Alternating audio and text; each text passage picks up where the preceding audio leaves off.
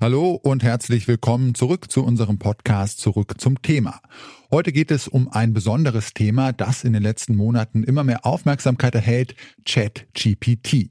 Ich bin Ihr Moderator Janik Köhler und ich bin hier, um Ihnen alles zu erzählen, was Sie über diesen beeindruckenden Sprachgenerator wissen müssen. Ja, dieser Text klingt zwar wie eine einigermaßen authentische Podcast-Moderation, wir haben ihn aber nicht selber verfasst, sondern der stammt vom Sprachgenerator ChatGPT. Mit dem können je nach Wunsch ganz unterschiedliche Texte generiert werden. Wie ChatGPT so die Arbeitswelt verändern kann, das klären wir heute.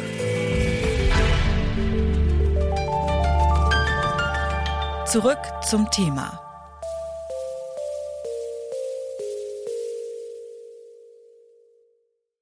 ChatGPT ist eine künstliche Intelligenz des US-amerikanischen Unternehmens OpenAI, die Ende November 2022 an den Start gegangen ist.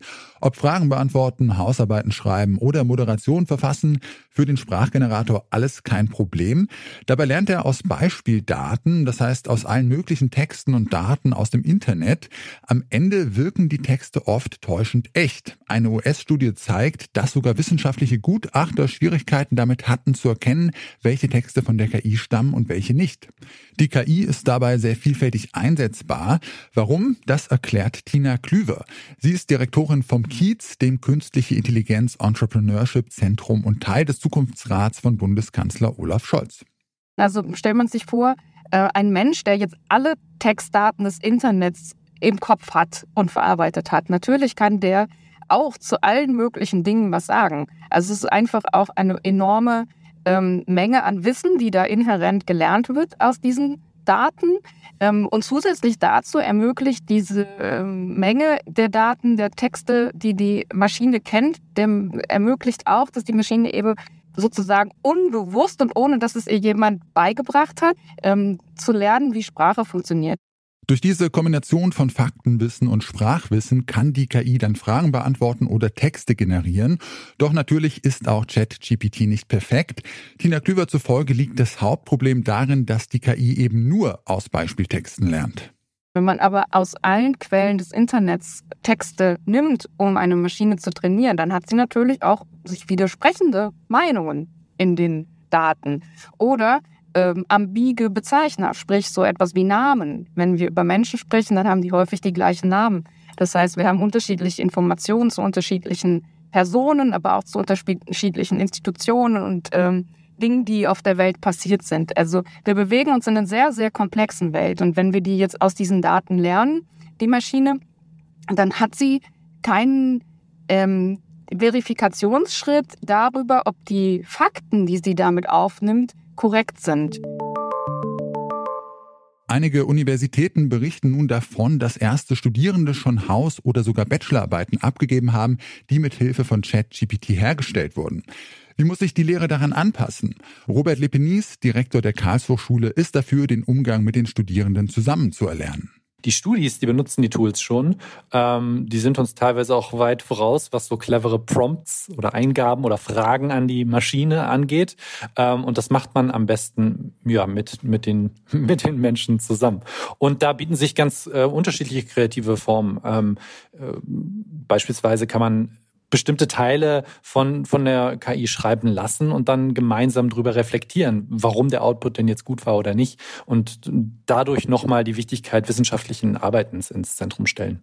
Sobald es eine neue Technologie gibt, steht schnell die Frage nach wegfallenden Arbeitsplätzen im Raum. Diese Sorge ist laut Lepenis auch nicht unberechtigt. Es gibt ähm, Distributional Effects, also Verteilungseffekte. Bedeutet, äh, jede technologische Entwicklung kreiert Gewinner und Verlierer. Und es gibt immer Verlierer von der äh, von jeglichen technischen äh, Entwicklungen. Und jetzt, wo, wo es so schnelle technische äh, Entwicklungen gibt, gibt es natürlich auch schneller Verlierer. Und die müssen, und das hängt dann von dem zugrunde liegenden System an, dem, dem wir legen, die müssen nicht nur kompensiert werden, sondern die müssen auch ja in, in Würde weiterleben und weiterarbeiten können. Laut KI-Expertin Tina Klüver müssen sich Menschen, die in ihrem Job Texte generieren, allerdings keine allzu großen Sorgen machen, dass ihr Arbeitsplatz durch ChatGPT in Gefahr gerät. Sie glaubt eher, dass die Software in Zukunft für viele Menschen eine Arbeitserleichterung sein wird. Im Grunde so eine Art Muse oder die Angst vor dem weißen Blatt, die man damit überwindet, um dann aber natürlich immer noch selber die Arbeit auch zu Ende zu machen. Und daher würde ich dafür plädieren, das ist meine Sicht darauf, dass wir diese Technologie nicht verteufeln, wie wir das häufig leider ja auch in der Vergangenheit mit KI-Technologie schon gemacht haben, sondern dass wir auch hier auf die Potenziale gucken und es als Werkzeug begreifen, mit dem wir selber uns das Leben einfacher und komfortabler machen können. Mit ChatGPT revolutioniert eine künstliche Intelligenz aktuell das Schreiben und Arbeiten. Dennoch sollte man auch diese Software durchaus kritisch betrachten und die generierten Texte gegenlesen. Denn diese entstehen eben nur dank Beispieldaten aus dem Internet und die KI hat bisher keine Möglichkeit zu prüfen, ob die vorhandenen Daten auch korrekt sind. Anregungen und Inspirationen liefert die Software aber allemal. Zum Ende dieser Folge haben wir noch einen Podcast-Tipp in eigener Sache, denn wir wollen euch auf den bisher aufwendigsten Podcast in der Geschichte von Detektor FM hinweisen. Gemeinsam mit Radio 1 vom RBB haben wir den Storytelling-Podcast Teurer Wohnen gestartet. Darin widmen sich meine Kollegin Charlotte Thielmann und ihr Team in sieben Episoden ausführlich und in aller Tiefe dem Immobilien- und Wohnungsmarkt.